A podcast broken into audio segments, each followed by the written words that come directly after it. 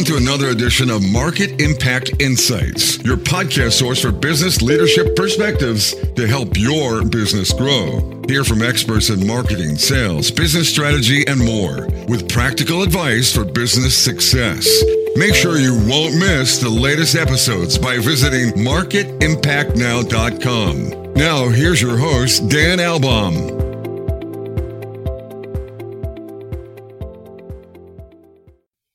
Welcome back, everyone, to another great episode of Market Impact Insights. We're going to talk about branding today because the philosophy of this podcast is that in business, it's all about making a positive impact every day. There's no more important aspect of your business strategy than investing and growing and creating an affinity for your brand. The research bears that out, especially in today's hyper competitive market. Authenticity is key to branding. Uh, research says that buyers, 88% of them, believe that authenticity is important when deciding what brands they like and support. And nearly 50% say that they would pay more for brands they trust. So the question is how does any business successfully create that positive affinity, that passion for their brands? And we are fortunate today to have a real passionate expert on branding. Chris Kneeland is the co founder of North America's leading marketing engagement agency, Cult, which specializes in turning everyday customers into brand advocates with cult like adoration. Think about that. Think about Apple, Disney, Harley Davidson. It's not just about those big players. Any company has the opportunity to create that cult like affinity with their prospects and their customers. And Chris is going to tell us how to get there. Chris, welcome to Market Impact Insights.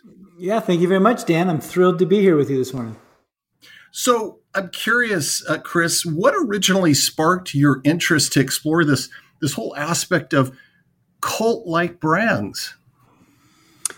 You know, it was probably this trifecta. It's not a short answer, so humor me for a moment. But it was this um, at the time, I was working for a fairly traditional advertising agency on a new business pitch for a large Canadian retailer that was overly fixated on the impact of their retail flyer. They would spend millions and millions of dollars of putting this uh, promotional price and item flyer out. You've seen them, you know, they come in your mailbox or on your doorstep. And um, I was so disenfranchised. It was like it was a very lucrative piece of business to win. If you can imagine, if you can get a client like that, it's kind of like you're making the donuts every week. This thing has to go out, and there's copywriting and art direction and print production and all this kind of stuff. So it would normally be considered like a dream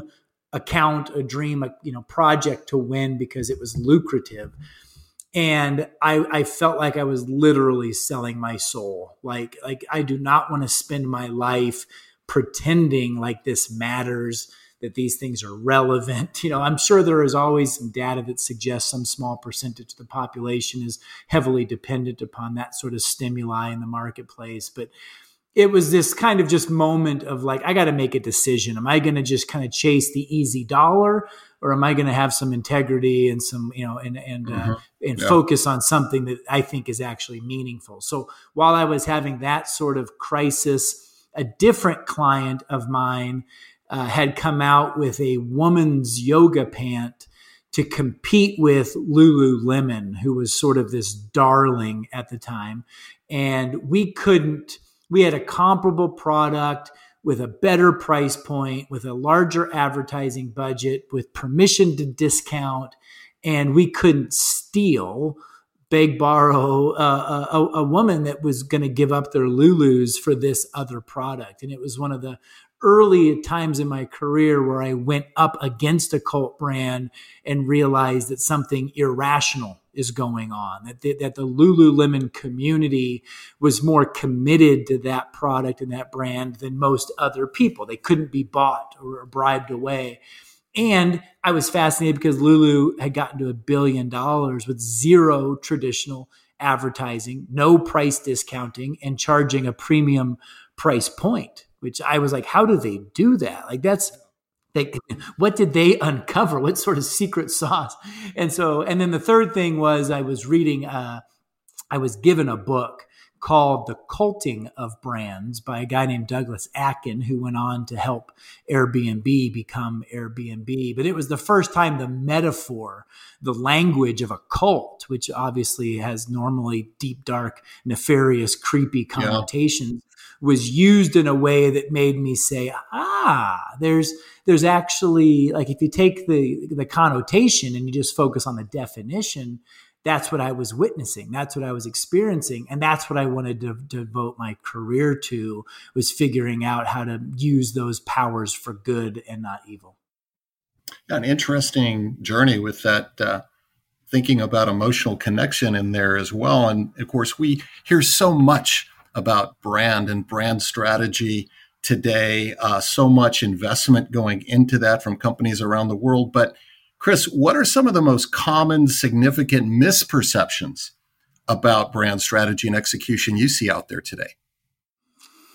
I think that too many people that say they're in the business of building brands are actually in the business of advertising, and that storytelling is sort of viewed as the pinnacle of advertising. And I would argue storytelling is great, but really the pinnacle of branding is customer experience management. And that's different than communications. I, I think people that yeah. say they're in branding spend most of their time telling people how great they are. I heard a quote years ago that was says, Don't tell me you're funny, just tell me a joke.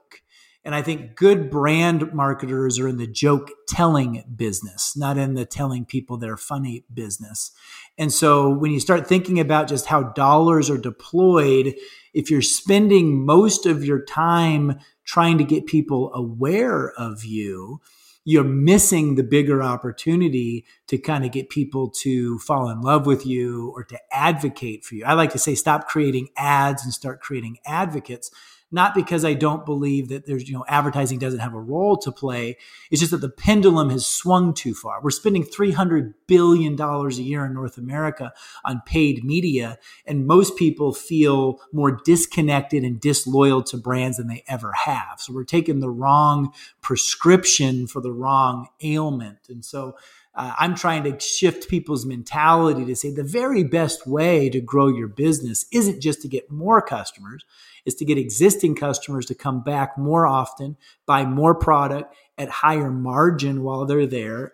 And if you can get them to bring somebody else with them, turn them into a, a an advocate, then now you're cooking with gas. That's the best way to create uh, awareness. You know, I didn't get onto TikTok because I saw a commercial for TikTok. I got onto TikTok because people that I care about were saying, "Hey, have you seen this crazy thing that's happening on TikTok?" Right? And I think there's just more and more businesses that understand that you don't have to hope that you get word of mouth. You can actually bake it into your experience. Uh, that's what Tesla's done so perfectly. Tesla doesn't spend money on advertising. Just everything Tesla does causes somebody to pull out their phone, take a picture, put it on Instagram, or talk to their neighbor about it. And that's what I think more businesses have a chance to do. Yeah, absolutely. And when you were talking about thinking through the lens of customer experience, for an organization, I would think, Chris, that that's the way, if you really want to get everyone in your company feeling like they're engaged in supporting and playing a part in building that brand, look at it in terms of the experience you're delivering. Because when you're, to your point, when you're just thinking about it as an advertising exercise, now you're just siloing it through some marketing communication teams. But, but how do you, this is the way you get the whole company involved, isn't it?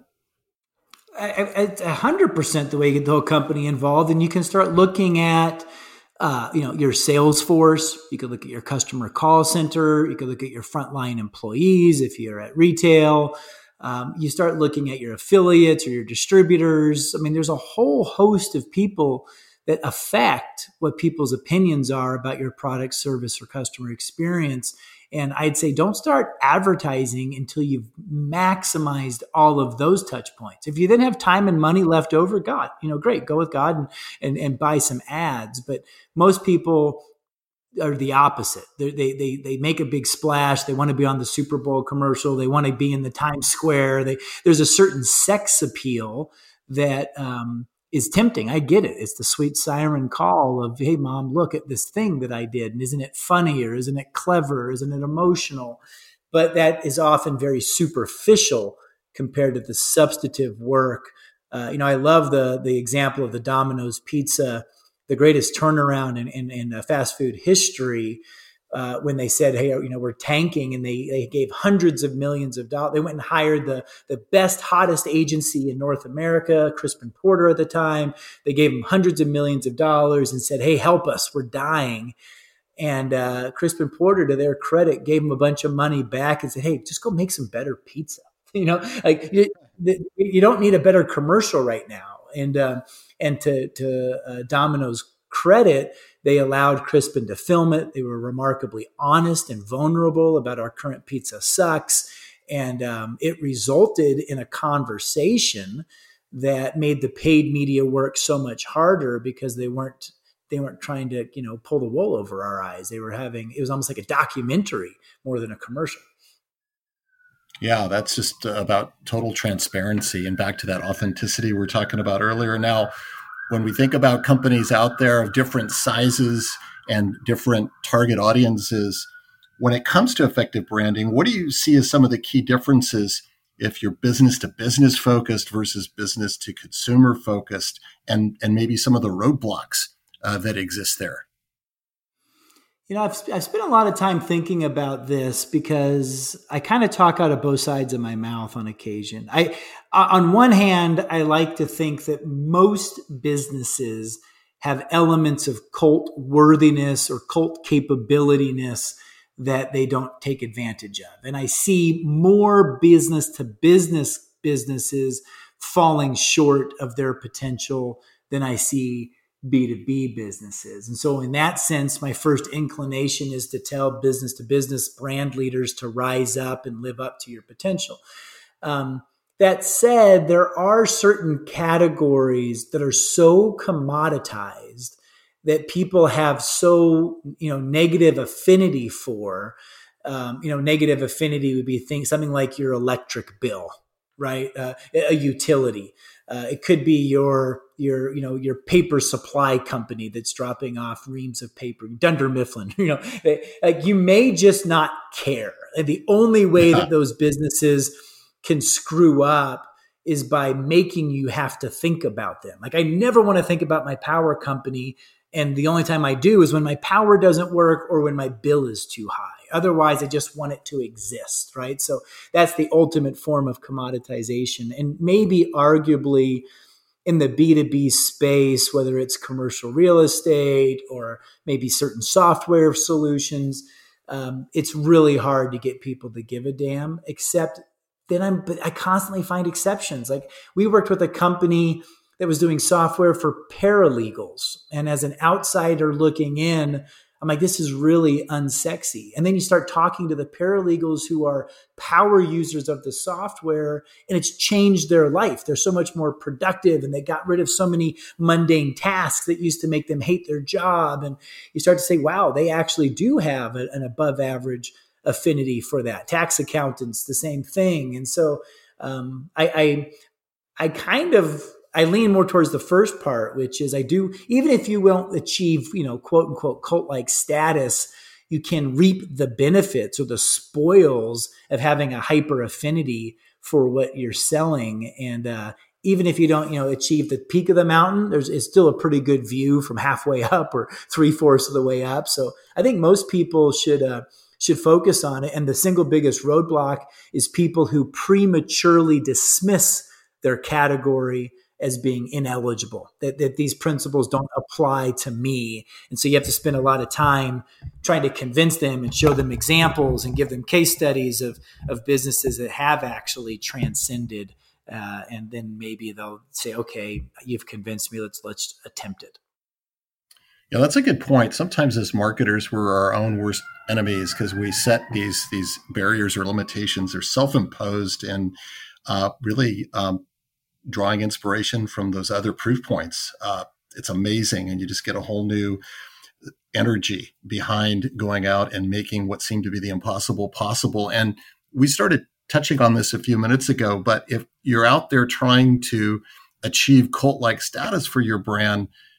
Are there some examples, uh, some, some deeper examples of where employees come into play across an organization? Like, what is the role of all of those amazing employees uh, that can support these efforts?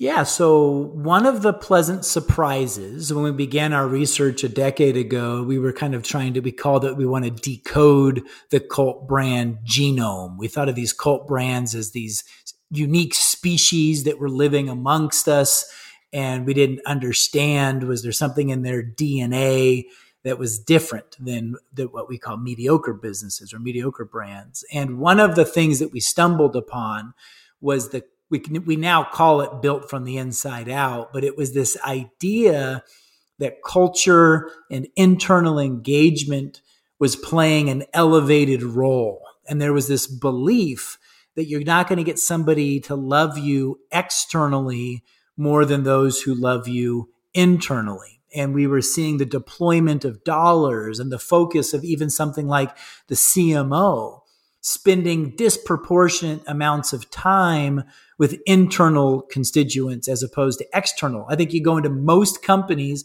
and the CMO would say, My job is to increase brand awareness amongst potential prospects. And yet, if you go into a cult brand, you'd say, My job is to get people to understand our noble brand purpose, beginning with the people who work here. You know, one of our early um, uh, specimens that we investigated was Zappos, and they were, you know, they had 26,000 unsolicited job resumes coming in for about 100 to 200 call center positions. And they were like that's weird. Why do you it, it, statistically speaking it's harder to work at zappos than it is to get into harvard. Why for a pretty average paying you know job in vegas. And so we start we don't just dismiss that as an anomaly. We start to try to understand what led to that and is that something that can be replicated cloned so that other businesses can do it? And I, I was just posting the other day on my uh, blog about um, the difference between airbnb and uber.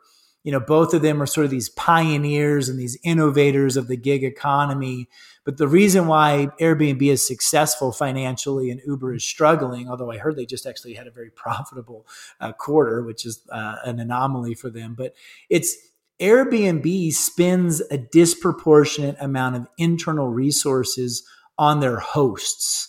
They treat their hosts as valued internal stakeholders who are frankly the product, right? It means their houses and their experience versus Uber, I think treats their drivers as a commodity, as a necessary evil, as a, as a fulfiller, as part of operations, not part of HR. And so it's all about how little can we pay them and how do we get away with not doing benefits and we have high turnover.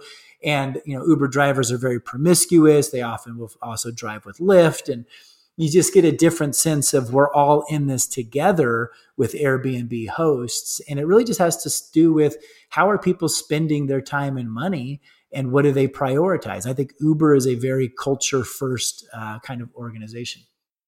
Yeah, those are some really compelling, distinct examples. And as a customer, isn't it amazing? It's it's it's really hard to fake, you know, passion and commitment for the brand and the organization that you represent. I mean, it happens out there, but Chris, I mean, I think you and I could we, we can see through that. And consumers can see through that.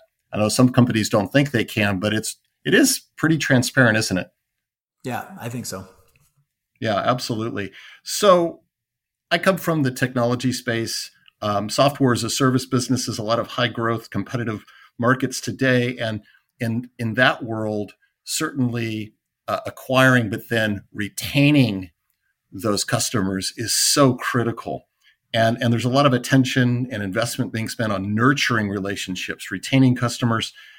What do you think the impact of brands can have on, on creating the most impact for customer loyalty? Well, I, I, actually think that you your your example there is probably more the exception than the rule. I think that actually most businesses that I interact with spend a a, um, a, di- a disproportionate amount of their time and energy on acquisition, not on retention. What I love about SaaS models is they are even for the investment community to invest in a SaaS company, it's you're banking on the subscription and the recurring revenue.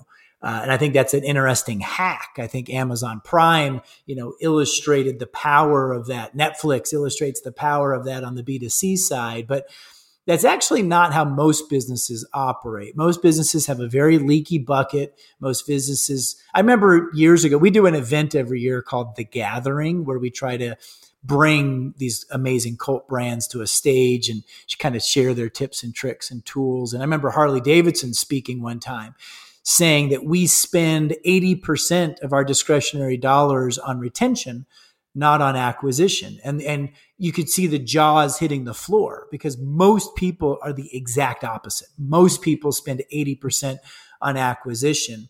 And I get up there thinking, guys, there's the answer. If you want to, I, I believe Harley is an indisputably awesome cult brand. If you want to do, if you want to reap the benefits that they enjoy, just do what they do. And the CMO just told you the secret sauce. They spend a lot more money um, on post purchase experiences and, and their, their whole loyalty program. It's one of the longest and most successful loyalty programs, which is the other part of the answer to your question. I think loyalty got bastardized in the early 2000s, late 1990s as a program as a as a data warehouse, as an adjudication engine, as a points distributor, and it became about managing this currency and the airlines and our grocery stores and hotels kind of ruined what legitimate loyalty is, which is why I like things like Prime. I like things like Starbucks. I like things like Harley because they remind us that loyalty is not a points based program. Uh, but you know the goal is to actually nurture a, a meaningful relationship. And that means that you don't ask for the sale every time.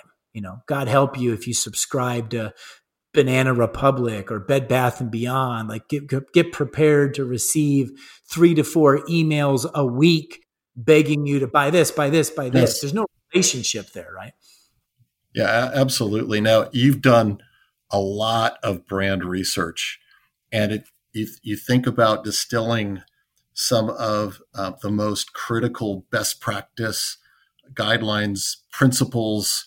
What would your advice be based on all that research that you've done? Well, we've tried to distill it down. You know, so we read um, Jim Collins' Good to Great. It's kind of one of the most seminal business books of certainly my lifetime, and we just we liked the simplicity of his approach. He had sort of identified these top performers over, a, I think, a decade in the stock market and then tried to reverse engineer what were the commonalities within that group that was different from without of that group. And he came up with these six principles. Uh, we did the same thing. We just didn't use stock performance as our indicator of success. We used cult, uh, we used customer engagement, which is manifest into something we now call uh, cult like attachment. And so uh, we we have found eight specific things. We write about them in our book. We blog about them. You can find them on our website.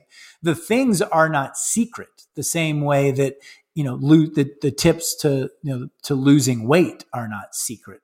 Uh, the hard part is in the application of those principles, not in the knowledge of what the principles are. Some of them are very vogue right now. You take something like brand purpose, you know, Simon Sinek with his start with why, like that's kind of like mandatory reading now for every marketer. But we have found brand purpose going all the way back into the 1800s with Coca Cola or with John Deere or with Carhartt. And so you start to say, oh, that's interesting. Brand purpose isn't just a modern phenomenon.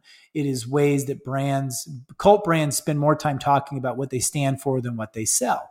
That's a huge leap of faith. Most businesses think that if they don't include a price or an item or a product or a feature, that it's not going to, people aren't going to connect the dots and people aren't going to come in and buy versus you know again going back to airbnb they're one of my favorite examples you know they'll they'll run a billboard campaign that says you know imagine a world where you can belong anywhere. They'll run a super bowl commercial for 90 seconds of a baby walking towards a door pontificating on is mankind or not? And it's like it's not about this property is on sale this weekend for $99 right? And most people don't have the courage to not talk about the, the transactional aspects of their business they, and therefore brand purpose remains an elusive thing. But there's some other things that you know some of the more what i call darker arts of cult branding like the creation of rites and rituals. I mean if you get to the core of cults you know the secret handshakes the the the, the special clothing the, the the speakeasies the the the, the hidden meetups you know, I, I, think one of, maybe not one of, I, I, would go on record saying the greatest marketing campaign of all time. Dan, I'll ask you, what, what would you say is the Academy Award winner of greatest marketing campaign of all time? Not commercial. Right. It's not like 1984. It's not like the Apple stuff. It's like something that that transformed the way that we live and operate as a society. It's wow. Kind of yeah. Question. Yeah, that heavily loaded. Yeah, you know, and I and I go back and I, you know, and, and I keep coming back to Apple, not 1984 specifically, but I think the whole think different and the idea yeah. of um, of really um, recognizing and cherishing, you know, outside the box thinking. So so that comes to mind um, uh, immediately off the top because um, it was just a kind of a different approach than a speeds and feeds kind of approach. Chris, what what sticks out for you? Well, I mean, it's hard to always disagree with Apple. Apple's a multi-trillion dollar company that's been wildly successful. The, Apple's not in my top five, um, but my number one is. Uh, I'll give you a hint. It is perpetuated fifty to sixty years ago by a mining company of all the least sexy industry. And that's where I tell people if a mining company can create the greatest marketing campaign of all time, what what business is ineligible for doing something more creative? And it's the it's the idea that we are somehow inferior as a man to not propose to our wives without giving her a diamond that we cannot afford. um, and the De Beers mining company. Oh, yes, yes. The, the, the salary guidelines, right? I mean, on what to spend. I, now it's coming back. Not not just that. I mean, yes, the idea that you need to spend at least three months of your salary, but just the just the ritual that you're not actually proposing, that this marriage is not legitimate unless she has a ring on her finger that has a diamond on it is is almost become you know ritualized where it almost feels like it's a law. Like, well, what do you mean you got engaged and you didn't? It's like it's so stupid. Somebody made that up. Somebody decided to convince us that that was going to be the ultimate expression. And I don't know if you see what they're doing now. Now they're talking about the anniversary diamonds, where mm, yes. if you love her twice as much, you should give her a ring that's twice as big or twice as expensive. And, and it's like, I, I hate the fact and I love the fact. As a marketer, I love the fact that we can be manipulated in this way. And as a human, I hate the fact that we allow, you know, an, a commercial purpose to motivate us and to design. And we kind of get in even into the American dream. The American dream's in my top five. You start now. Now I'm on a tangent. You start looking at the idea of coming out of World War II we had all of this. Um, hold on, let me shut up this phone.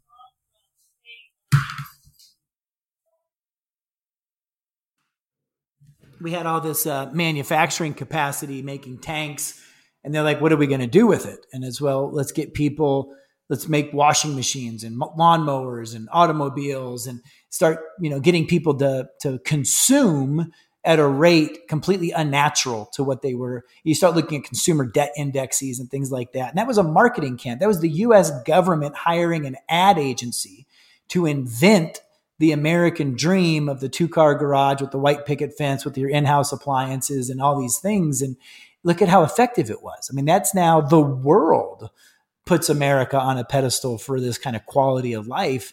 And it was marketers doing it out of necessity to sell stuff um, that is it's amazing to me that we can do that that, that media and uh, marketing is that powerful. Well now chris you you've done it. Now it's running through my head. I'm now getting nostalgic. I'm going back. I'm i'm reliving memories of my uh, brand experiences. And so when you talked about washing machines now i'm coming back to maytag the bored repairman you know repair person yeah. right? I mean yeah. iconic characters. Yeah yeah. So it's out there. Great examples. And you've built this very successful agency. You're out there really helping elevate brands. But I want to turn it back to you as a leader. what's the best piece of business advice you've ever received? Um, you know, I'll give you two, one more professional and one more personal. On, on the professional side, um, I learned kind of around the same time I started this journey of studying cult brands that business can be more um, fulfilling than functional and that there can be more significance than success. I think I used to think of my career as a, a, provider of a life of a of a of an income, you know, of making a living, and uh, and I was like, you know what? Why can't I make a life? And why can't my passions and my self sense of self worth also be satisfied by what I do for a job and I don't have to kind of endure my my 8 or 10 hour day and then go and do what I really want to do. And so I've really loved the the commingling of I'm not trying to be successful, I'm trying to be significant. And in the pursuit of that significance, I think success will be a byproduct. But um, I find a lot of joy in trying to do something that aligns with a, with an ethos beyond just the functional idea of, uh, of earning a living. And then on a personal side, I heard a quote as a child um, that for some reason I locked away, and it was no amount of success will compensate for failure in the home. And I, I just think I got married young. I had children young. I, I have found that my family life is where my greatest happiness uh, resides. And so I make a lot of professional, I, I, make a lot of choices that some people might consider professional sacrifices or professional hindrances. But my goal is not to you know uh, become the next billionaire. My goal is to have a quality of life and to prioritize the people who are closest to me. And that that's i think kept me uh, uh, sane and grounded. Yeah and i think a lot of people are kind of going through that process that you were talking about of just putting things in perspective today don't you think i mean when we hear about people just consciously or, or intentionally deciding I'm going to leave this job. I'm not going to just I'm not going to just stay in in a role uh, based on others' perceptions. They're they're looking inward more, right, and yeah. and finding out what's truly important to them. So thanks for yeah. sharing that. That was pretty profound. And obviously, we're we've been in the midst of the last two years of just a lot of uh, change, um, unexpected change, and just pivoting in terms of how we live, how we work with the pandemic, impacts of all of that. But when you look to the future, Chris, what makes you optimistic? You know, I think one of the positive side effects of the pandemic was a reprioritization. Um, and uh, maybe the rat race became a bit less ratty or racy. I'm not sure which one, but you know, I do. Uh, I saw some some research last summer that the number one attribute the number one most desired attribute of a leader shifted over the past two years. And it used to deal with vision, confidence, elements of charisma, elements of um, influence, and things like that. And, and, what you might think of as historically, um, you know, stereotypical leadership stuff. And now the number one attribute is uh, emotional intelligence, EQ. And uh, I, I, think that's a positive. I think that's a step in the right direction. We have to get off of this, you know, the tropes of the of leaders when I was coming up was the Jack Welches of the world, the profit at all costs, the the employees are discretionary and expendable. And I think that now companies uh, are more nurturing, they're more accommodating. I think it's great for minorities. I think it's great for women in leadership. I think it's great for people that want to maybe have a non traditional work trajectory. That, you know, the old regimes are giving way to new regimes, and it's kind of, it could be scary or painful. You know, I'm a middle aged, affluent white male. And you know, part of me is like, well, my you know, my days are numbered. The, the, the, but part of me is like, it was a good run and now it's time for others to to to own it and to step up and to be uh, the new role models of the future because we kind of had one you know genre really again going back to world war one and world war two sort of this command and control uh, old white guy kind of mentality and i think that it's we, we, it's aged. It hasn't aged as well as it needed to. We didn't evolve as much as we should have. And you know, you look at the Brene Browns of the world, or even the Simon Sinek's. I think Simon Sinek is a middle-aged, affluent white guy, but he doesn't speak like the leaders of the past. He he speaks with a with an emotional intelligence and a commitment to to human connection that is, uh, I think, very uh, appealing. Well, speaking of leaders, do you have any other final suggestions for those that are looking to elevate their brands and, and helping to fuel long term growth for their companies? Yeah, you know, I used to believe when I started this journey 11 years ago that all I really needed to do was expose people to what good looks like. And, and because of the way that I learn if I can be inspired by something, if I can, you know, you go back to that idea that nobody ran a four minute mile until somebody ran it. And now, and then like that same year, 20 people ran it. Like the minute you realize something's possible, then it becomes the new normal. And so I spent the early part of my journey just thinking all I needed to do was let people know that there's a thing called a cult brand and here's what they look like. What I underestimated, and it goes back to what I mentioned at the beginning about losing weight or dieting. Like most people intellectually understand how to lose weight. And yet a third of Americans are overweight and a third of Americans are morbidly obese. it's like we have a, you know, two thirds of Americans are not at their ideal weight.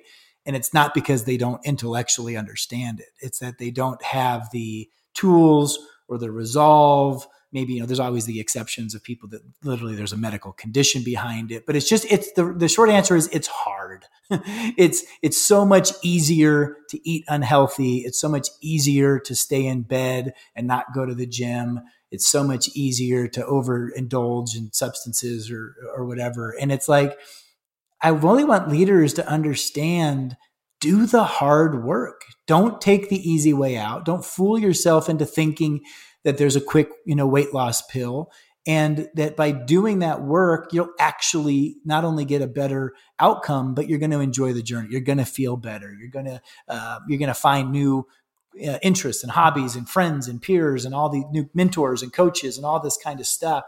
And it, but it just requires very intentional very deliberate dedication to being something great. And the single biggest delta between a cult brand and a mediocre brand is not the category, it's not the resources, it's not the education, it's the commitment to I do not want to settle for mediocre. I, wa- I want to strive for something exceptional. And those people are few and far between. Yeah, I really like that because bottom line, exceptional leadership is hard work. And you, you said that very clearly. Well, Chris, thanks again for coming and sharing your insights on how any brand has the potential to achieve cult like status and the effort and the focus along the way to get there. Thanks again for coming on. Oh, you're very welcome, Dan. I really enjoyed the conversation. And a reminder to everyone to please continue to give the gift of feedback, go out, rate, and review the podcast. You can do that very easily on all the major podcast platforms, including Apple Podcast. Excited for the book coming out, The Impact Makers, this fall uh, sharing uh, these various dimensions of exceptional leadership. So stay tuned for more details on that. And as always, make sure to visit marketimpactnow.com for the latest in business leadership perspectives. So long until next time.